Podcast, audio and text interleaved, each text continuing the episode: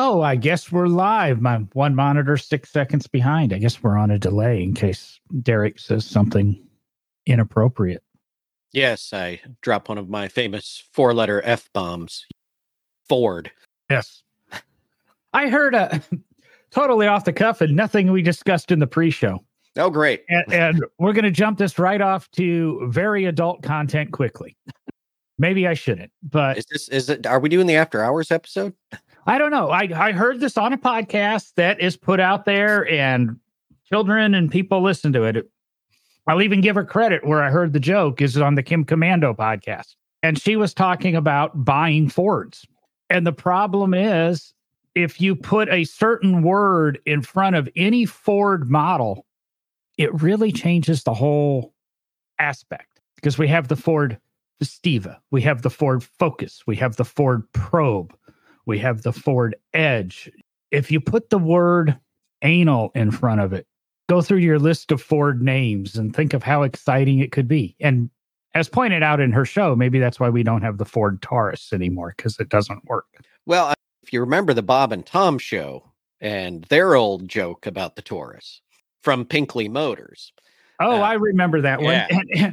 Kind of along that line. You say Bob and Tom, I've been listening to their podcast quite often lately.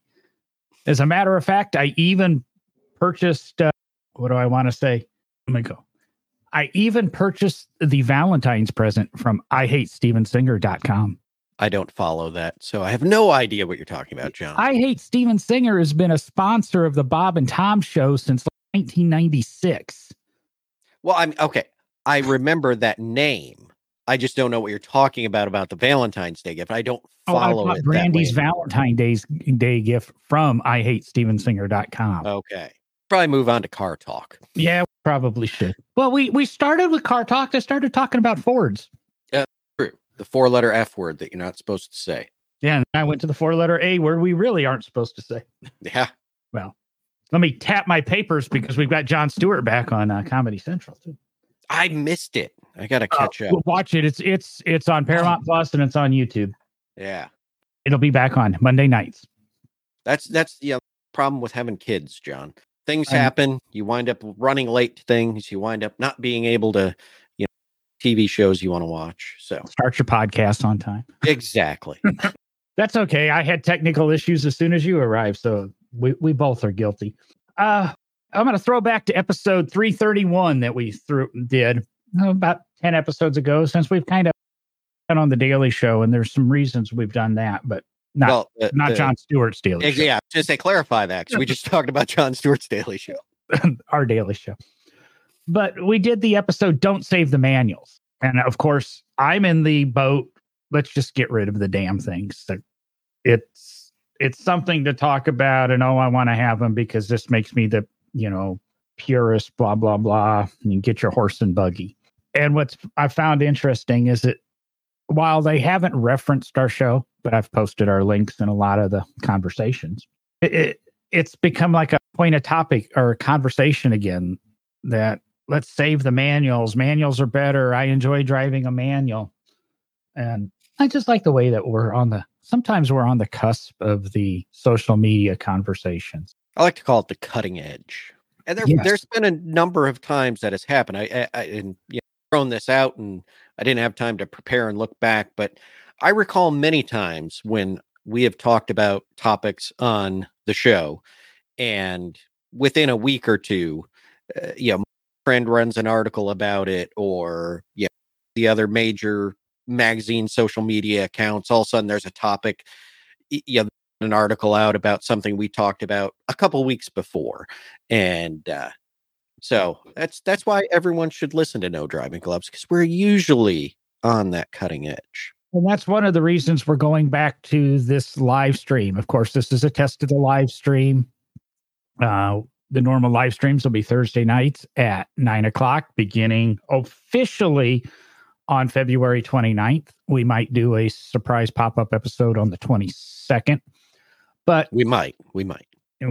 We're to see how that all works into the thing. But we're doing a test show today just to see how the YouTube stream works. We're not going to Facebook, and I'm going to try to possibly even throw Instagram into there. So We'll see where we end up on what live streams and what channels. And I'm going to throw out something here. It's coming out of my own pocket, and I didn't say it. Tell Derek that I was going to do it, but I think I've mentioned it in the past. We've talked about you guys sharing the show, and we want to get a few more listeners to the show. We're trying to build up the audience, and that's why we've been experimenting with a few things over the last couple of months. And what I want to do is I'm going to ask you to share the show. If you like the show, share it on your social media and tag us. If you tag us, I'm going to note that you've tagged us. And once a month, we're going to do a randomized drawing. And I'm going to give you a $25 Amazon gift card. Just want to get you to share the show a little bit. And, you know, a little bit to do it. It's a luck of the draw thing. Only American, you know, only offer this in America, USA, because of international issues in that. I talked to a podcaster this week that was trying to figure out how to ship his prize to Russia. Oh, Lord. Do you see what the issue there is? I pointed out that you might not want to do that. There's these things called sanctions right now. And you don't want to visit from, you know, the CIA or anybody like that. So, you know. I suggested, well, maybe I'll just send him the cash for the value of the prize. Yeah. That might even be worse than sending him the prize. That's true. Yeah. So we're going to develop a tagline, and so I think it's going to be something to the effect of "Help us grow, share the show." Oh, Derek's got it. Maybe that'll be his. Well, I can't say my tagline at the end of the show because then you'll think the show's over. Yeah, we'll wait till the end. And if you put Ford in front of it, it could really be funny. So, and the other little small topic before we dive into a main topic is this: there was a football game about a week ago. Might have been a week ago today, or was it a week ago? Yeah, it's a week ago today because they put it on a Sunday night for some stupid reason. A lot of absent car manufacturers. It used to be a big show where a lot of manufacturers would discuss their cars and have an advertisement for their cars. And I believe only Kia, General Motors, and Stellantis, maybe Toyota purchased a commercial. Yes, they're expensive in that. But they were used to be cool. You introduced something fabulous, or you created this little micro movie. And I was just something that crossed my mind is this the beginning of the end? We talk a lot about how cars or everyday things are thought of as appliances. I mean, one refrigerator commercial during this football game, if you're lucky. So have cars just become appliances? And that's what we think of them now when the manufacturers know you're just, when you want one or you're ready to buy one, you're going to go buy one. And there's no need to invest in a commercial in a show that is seen live by 140 plus million people, let alone the number of YouTube videos that go out about highlighting the advertising during this program and the social media shares and the discussions and, you know, watch the show or this football game, and then walk away. But the game's talked about, and just as often as the game's talked about, the commercials are talked about for the next few days. So you probably do get exposure to 300 million plus people. Why would you not advertise in there unless you just think of your product as a refrigerator and people are just going to come buy one when they need one? Well, I'm going to say this, John, because of course, this is just kind of us shooting random topics off, but I have no idea where I saw the article, but there was an article put out, I think, just before that football game, and it was actually talking about how little the commercials actually help the companies that put them out. They spend a ton of money on those spots, and somebody, you know, again, remember what article it was where I found it, but there was discussion in it that, you know, it really doesn't help sales. It's just kind of get people to talk about you, but they really don't see increases from sales on a lot of those commercials. And so I almost wonder if the situation we're in right now in the auto industry, the fact that they probably looked at it and thought, you know, the aren't going to really elevate sales. All of that factored together just made the decision that, you know, we don't need to have a commercial in the big game. Yeah, I've read ads like that, and it goes back to me. It's kind of, I'm going to throw this podcast advertising. There's companies, big companies that are advertised on podcasts, and they buy a 3 or 6 month contract. And after a month or two, they don't see any results. So they back out of the deal. And then a month or two later, they're coming back going, hey, wait a second. The code is starting to be used. People are catching on. Maybe you don't see a bump in January or February. I guess this game, game was in February. But it's brand awareness. It keeps you focused. I mean, we spoke about Apple because of Apple in 1984. That's 40 years ago. And we some of these ads that it's just a presence. It's a brand awareness. We talk about, Ford was absent from the Super Bowl, and they didn't support the Super Bowl, but General Motors was there.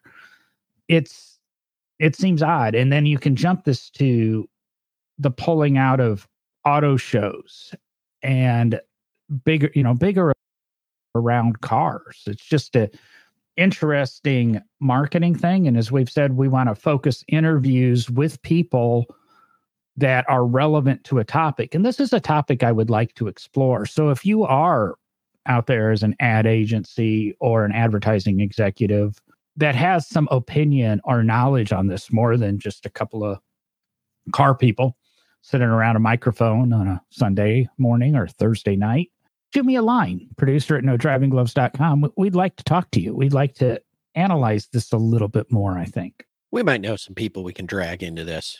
We got this. No, we know a lot of people. So we did throw out a topic. You want to enlighten us on why this topic came up, Derek, and the story behind it?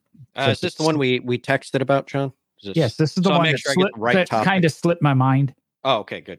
All right. So, so we talking, and as everybody knows, John and I, communicate shows and topics, things like that, and over a message, probably a week or so ago, and wanted to know if we should talk about buying stock vehicles versus buying modified vehicles, because he ran across I believe it was a Facebook Marketplace post, or maybe just a post on Facebook. Gentleman was selling a C6 Grand Sport, stock Grand Sport. Okay. And one of the comments on the post was, quote, "This guy is nuts selling a stock C6 Grand Sport for $40,000. I can buy a 1,000 horsepower modified Corvette for $50,000, close quote. So the topic question is really, where should we stand in this world of used cars, slightly used cars, whatever we want to talk about, buying stock and buying a modified car? Where should we stand on that?" So, because I think it's a good topic. I replied to this guy that if history is anything, and especially with Corvettes, a stock Corvette, the rule used to be if you did $1,000 worth of a modification to a Corvette, you could take $1,000 off basically the NADA or whatever suggested retail price, because modifying a Corvette, originality is the key. And we've seen it time and time again in the auctions. I mean, a car that goes through with that's been preserved or restored that, it's historically accurate modifications. But they never bring as much money as a stock Corvette. I mean, you could have an exception of like maybe the Corvette, Mark Harmon's movie, Corvette Summer. That might bring a few bucks more. But there's a line in a James Dean song, "All the Jag could see were my six tail lights." And he's talking about, a mid-year 63 to 67, which a popular modification was six taillights. You put a additional pair of taillights on the car. When's the last time you saw a six taillight Corvette in the real world? Are you asking the guy that lived 5 years as director of collections of the Corvette Museum, or just average person? I'm generally asking, but even the guy that lived his life around Corvettes for 5 years. How many? Were there numerous ones that you saw? Surprisingly, there were quite a few out there. And there are guys that collect Corvettes that look for those cars and actually preserve them with the 6 taillights. There's the other group that gets them and takes the 3rd taillight out each side, puts a fiberglass patch over and returns it back to, you know, the standard lights. You know, so it's kind of divided, and I never really saw that that conversion affect the value of the mid-year Corvette too much. Now, the big one on mid-year Corvettes is whether or not the split window of the 63 was cut out and a 64 back glass put in. That's the big one. That is probably one of the main controversies around modifications of the C2 Corvette. So that one's a little more interesting, but I'm going to go back to the auctions that you brought up, John, because, you know, for a long time, especially in the Corvette world, but I think in the world, automotive world in general, we did see, you know, most modified cars bring a lot of, you know, as much as an original stock restored or preserved car. And there are breakdown in that, like you said, a historic modified car, right? Because there's a lot of those out there that bring a lot of money, you know, Von Dutch, Ed Roth cars, Big Daddy Ed Roth, you know, those are in a different classification. But I think there's been a turning point over the last few years, because even I think it was at Barrett-Jackson in January out in Scottsdale, a mid-year Corvette that had been heavily modified. And we'll use the term that I don't think any of us on this show like, because we've brought out this resto mod classification of vehicles, which, if you haven't heard our discussion on that, John will tell you what show it was, because I don't have the show list in front of me. Just about all shows. Yeah, exactly.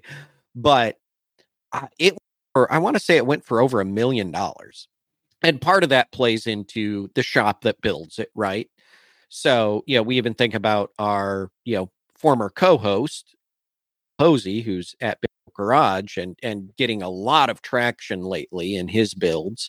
You know, his cars are going to wind up, in some cases, in the future, I bet, going for more money than one of the stock versions that's been restored. So there's also that tipping point in the collector car world that I think we're seeing on modified cars versus stock, restored, preserved cars. It also, I think, goes to the level of the modifications, right? I mean, if you're just turbocharger or supercharger on something and, you know, doing some minimum wide body modifications, different than a full-on modified, you know, resto mod, as some people call them. Well, that, yeah, you're talking about the Corvette custom convertible lot number 1367, I guess, at Barrett-Jackson, went for $1.1 million. That would be the one. But the thing is the guy on the Facebook post who can spend 10 grand more and get this 1,000 horsepower Corvette, he's not getting it from Chip Foose. He's not getting it from Will Posey. He's not getting it from Troy Trepanier. He's not getting it from Von Dutch. He's getting it from the guy who built it in his Morton building in his backyard. And God only knows what the modifications are to it and how it was done and what the reliability is and the safety and the quality. And that's kind of more of what I'm talking about. I would rather spend 40 grand on that stock Corvette and put another 10 grand into it to make it into that 1,000 horsepower vehicle, because then I know what the hell's been done to it. I'm not going to go spend 10 grand more on somebody else's mess. It's a completely abstract, but it's very similar. When I bought my 1980 Ford Courier, it was modified with a Buick 231 V6, turbocharged, all this other stuff, step side bed. It wasn't the greatest vehicle in the world, but man, that truck was a nightmare to have, because you didn't know what the hell was done to it or even how to fix it. Or even my V8 Isuzu. I had somebody else build it for me, and then we had a falling out. So I had no idea there was no wiring diagram. There was no, you know, vacuum hose routing. There was nothing. You just had to learn it. And I think that's more what I'm talking about when we're buying modified vehicles and looking at, well, I could get 1,000 horsepower, or I could get this body kit, or I could get these wheels. I mean, there's certain things that it's worth paying a little bit more because, you know, you buy a Grand Sport with 8 wheels for $45,000 instead of 40, especially if the stock wheels are thrown in. That's a hell of a deal because you can't buy a set of HREs for $5,000. But the overall thing is, I think thinking that it's a better value to pay a little bit more for a modified car that's been modified by somebody who you cannot go back to, i.e. a reputable business, somebody who's been in existence for years and years and years and will actually acknowledge you. Just because this car, say, we'll take a 5-liter Mustang, was built by this guy's buddy who has owned this repair shop for 40 years, that's one thing. Was that guy's buddy going to give you the same service that he gave, you know, the guy that had the car built? Probably not. If you have something built by a reputable builder, I mean, if you bought one secondhand or third hand, I'm guessing he's the kind of guy that would go back and service it for you or help take care of it. But to say I'm going to pay a little bit more for this car because it has 1,000 horsepower or, like I said, body kit or certain things, I think is a mistake. It's always been a mistake to me. I learned my lesson with it. And it's one reason a lot of the stuff that I buy anymore is stock. It is not a modified vehicle, is because it's repairable and it's more easily repairable. Even going through restoration, take the Cunningham C3 Continental Coupe that I restored. When I got that car, when it was dropped off at the shop, it was unloaded. There was a car with wheels and that. It would roll around. Motor was in it, but everything else, all the trim pieces, all the interior, all the dumped into the interior. And what was the hardest part of that car? You had to put the damn thing together before you took it apart to know what you were missing. So you didn't start restoring it and then you go, well, I got to put this piece of trim on, or I got to put this in there. And then you go, wait a second, this doesn't quite work because the body work you did doesn't fit. And then you've got to order a piece or find a piece, or in the Cunningham C3 that I did, it didn't come with a front seat. And we ended up finding another shop out of New England that was doing a C3. They shipped us front seats, and the metal worker at the restoration shop that I was at, Thayton Ogle, I think we both kind of know. I know Thayton, and I think you kind of do. Him on the show. I don't think that'll happen. I won't be on that show. But, oh, okay. You know, he was able to replicate that. Needed to really have that seat before we did a lot of the floor work, or the created the door panels, or figured out a lot of that.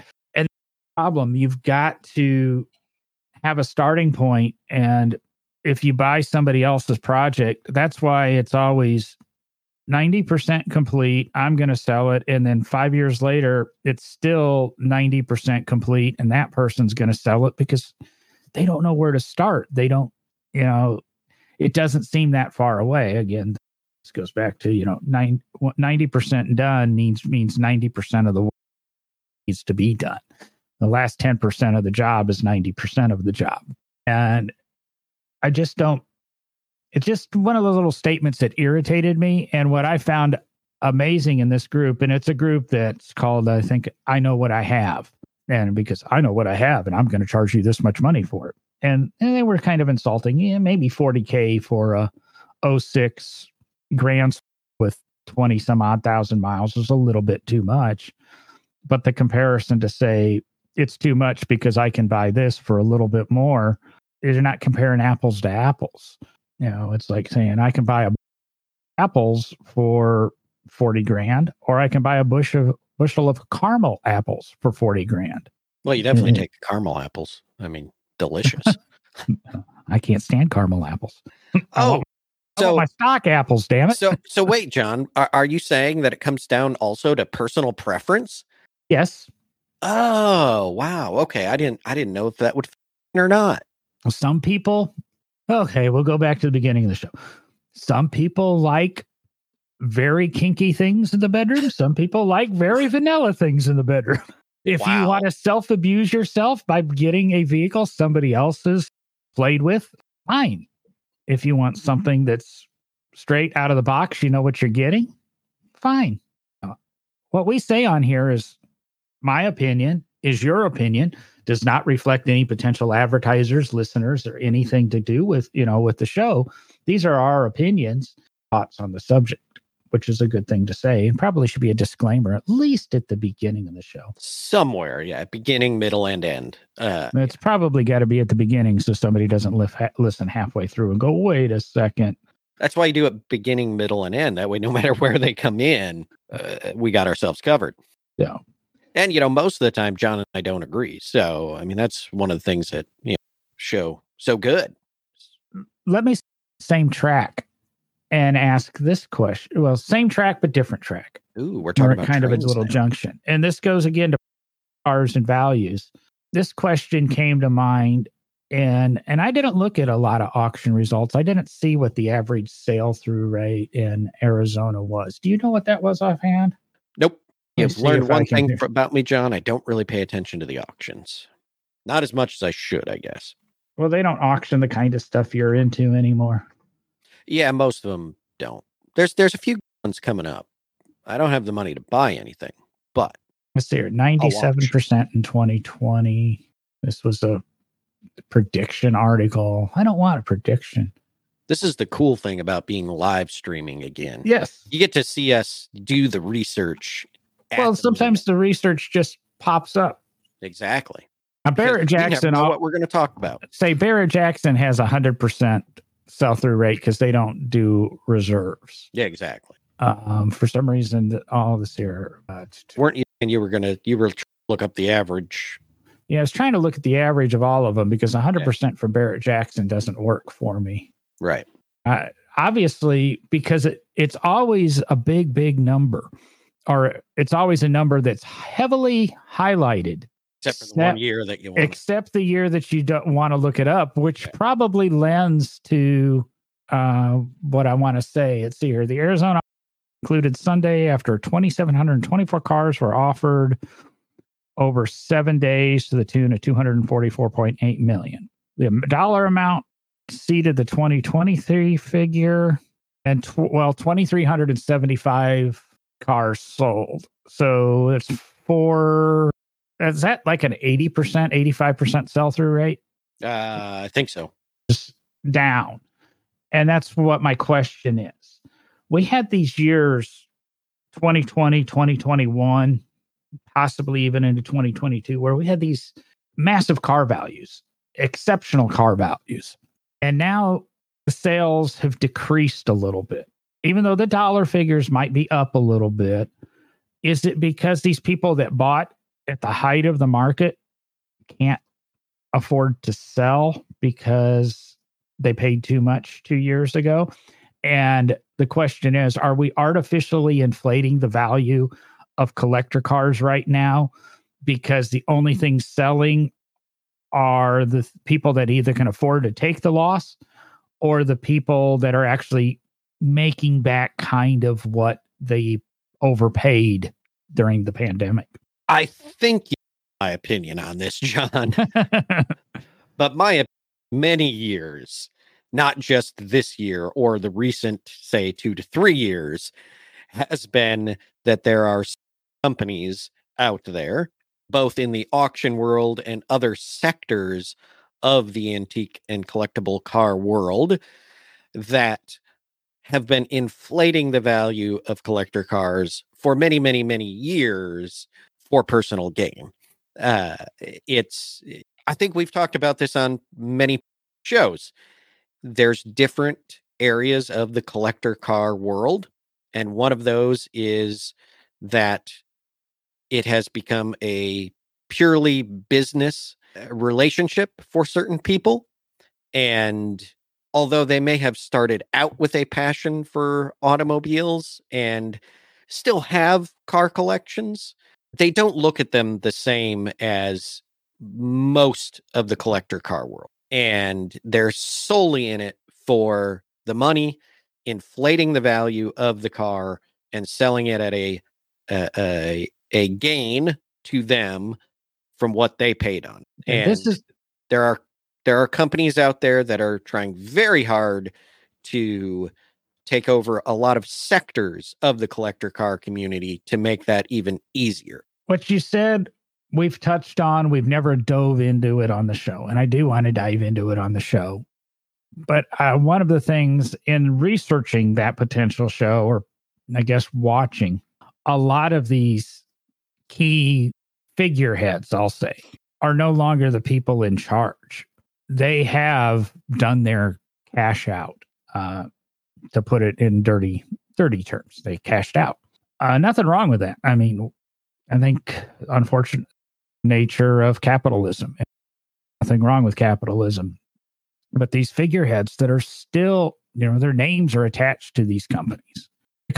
No longer them. The companies are shareholders. And if anything we know as capitalist Americans is it doesn't matter as long as this year's numbers are better than last year's numbers. And I have heard that some of these shareholders are questioning why some of these businesses are in these, I know what word I want to use, there's just not a chance in the hell I'm going to pronounce it correctly, these extra businesses that they have or these sideshow businesses they have. Why do they have them? They serve to them no purpose. Because again, it's the investors who understand nothing about the product of the company that they're investing in, but all they understand is greater than and less than. And we could get into a whole conversation about that and all kinds of industries. But part of what I guess, to sum up what I'm saying is the figureheads and the people whose names that are attached to these businesses, why we want to say, so-and-so, why are they buying all this? Why are they doing all of this? Well, they do all the acquisition to increase the portfolio to sell the business or make the business go public. And then the shareholders buy in and then start running the company and start questioning why some of the actions took place. So it's a complicated thing, but yes, when it really comes down to it, there are a lot of people in the collector car industry that are doing things that are ethically incorrect if you really, really dove into it. And if the collector car hobby was regulated as close as other hobbies, I think. Do you understand or follow? I agree. So, and again, although maybe some of us in the field, you know, because I think we have to understand that there's different sectors to this hobby, profession, all of that, right? So to some people, this, you know, the collector car world, the antique car world, hobby, right? You have your cars, you know, you go to work every day. It's not connected to the auto industry. You come home, but you love cars. So you have one or two, you know, and you like driving around, going out, going to shows, doing that stuff. So, you know, there is the hobby part of this, but there's the various professions within the collector car world. And there are businesses within this, right? There's as John says, please don't call me Jeff, any other name in the world. I don't know how that, too many words trying to come out at one time, but there's various businesses. I mean, there's restoration shops, there's, you know, maintenance, you know, just mechanical upkeep of sports collector cars, all the way up to the businesses that, you know, the auction houses, the insurance companies, the sectors of this. It does become part of, you know, capitalism within America, and there are businesses around it. And I don't think John or I are saying that's a bad thing, because we basically both work within the profession that has developed around antique and collector cars, both having been in the museum field for a long time, both delving into the restoration worlds and things like that. So, but what it comes down to, at least for me, is honesty and ethics within what you're doing. And as John says, yes, it's part of capitalism, and good for some of those people that have made a, you know, great business out of collector cars and have made a decent, you know, living out of it and made money out of it. But when you cross the borderline into doing things unethically or solely for the idea of, oh, we can make the profit and loss sheets look better and better year after year, and we can make more money by manipulating this end of the you know, collector car world to be able to make that we're in, make more money. That's when things get just a little too out of sorts for me. And that's just my ethical belief in how you should operate a business or, you know, be involved in something. Like, I don't, you know, in some cases, some of these companies are going to do more damage to the collector car hobby by doing some of the things they're doing than doing good for the hobby and the profession. And there's a lot of fingers, and I could expand a lot more on that, but I don't want to go down that rabbit hole today. Yeah, I don't think we're. It definitely needs to be a thought out, well-researched and semi-scripted episode. I hate saying that, but there's so much danger. Have to have your errors and omissions insurance policies and stuff in place just in case you slip and say something wrong, because it's almost impossible to talk about this without saying names. But it's going to have to be done without saying names, but people will know. People will know the names. I believe even a fairly famous podcaster, automotive podcaster that I've talked to recently, hit one of his ads previously on his show was about his car insurance company and how he left a different car insurance company because he was questioning whether or not they were a car insurance company. And that's a paid post-read ad on another podcast. So I think I can say that. But what else do we want to talk about? Let's get this fun again, Derek. Let's talk about collector cars. You doing anything cool in your shop or anything with your toys? Pardon me. I am still recovering out of bronchitis at the beginning of the year. It is ridiculous. Nothing better than going out in the garage and metal. Well, yeah, that's true. I actually did that a couple weeks ago, surprisingly. So no, I'm trying to get, you know, over the winter time here, we've some of the house projects, so not a lot of time out in the shop. So I'm starting now. It's warming up, getting back out to the shop, getting things set up, and you know, for many reasons we will be discussing on the show in the near future.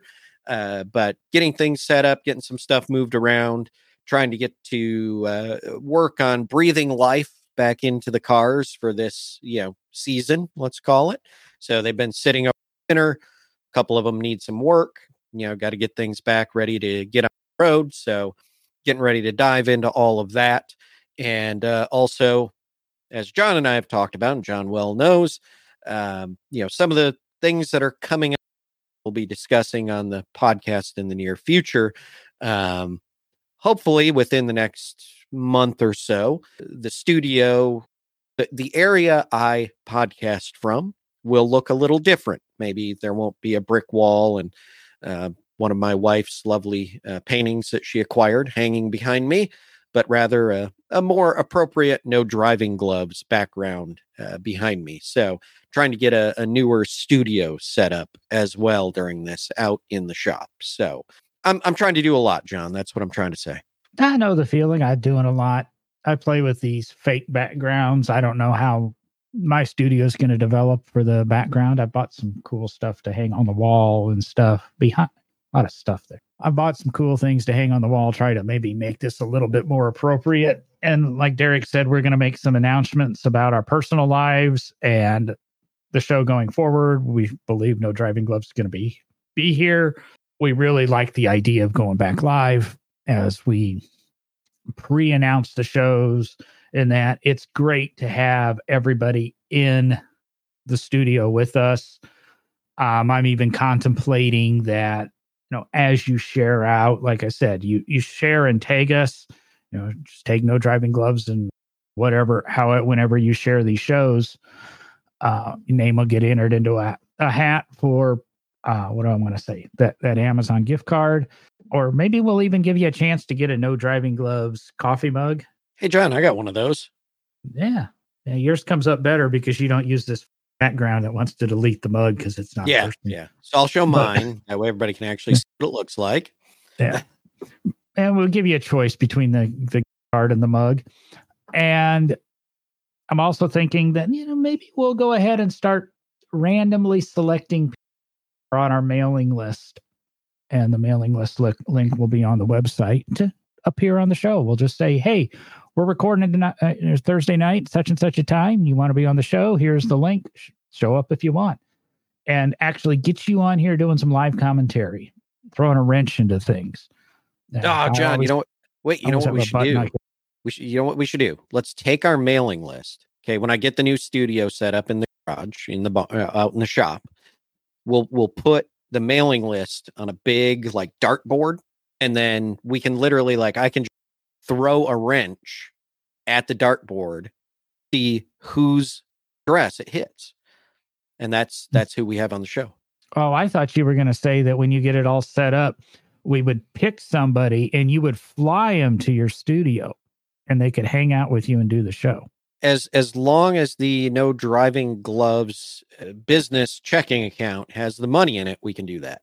And if I remember right, you're in charge of that checking account. So yeah, it was, you can send a infusion into the company. And so right now we're just doing mugs, video guest spots, and looking forward to this live show. We want you to share it. Instead, you tag us in it. We might even reshare your share, but you'll be entered into a contest to get a couple of bucks for watching us. We really want to grow listeners. We really want to, since we seem to talk about a lot of these topics in advance that end up showing up in the automotive world, we really want to be there for you. And we really want people to know we were first. I'll be honest. I'm conceited like that. Yes, you are. Yeah, we all know that. Yes, there's no doubt about it. I may or may not have another podcast on that. But we've got some announcements coming up. Like I said, we're going to do a test live stream on November 22nd, most likely. Watch for the pre-announcements on social media. And what day did you just say, John? Is it November? I said November. How about February 22nd? How about February... I got to pull a calendar up here. Yeah, February. Yeah, 22nd. How about February 22nd? Yeah. I thought you were in November. I was. Yes. Yeah. Yes. Yeah. So test show the 22nd, maybe another pop up on the 25th because we're going to record then, and then balls to the wall on leap 29th. Day. We're gonna. What we're saying is we're gonna leap right into this. Yes. I was trying to think of another word for leap year, but I don't know. But I know Puxtatani Phil, saw a shadow. And the reason he did that is so he went back down into his hole and watched No Driving Gloves for the next 4 years. Exactly. Something like that. That could be cruelty to animals. Anything to wrap it up, Derek, or I'm going to scoot it on down the road?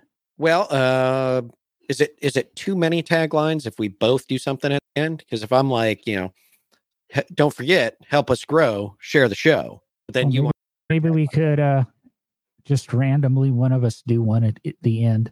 That's a good idea. Alternate it, right?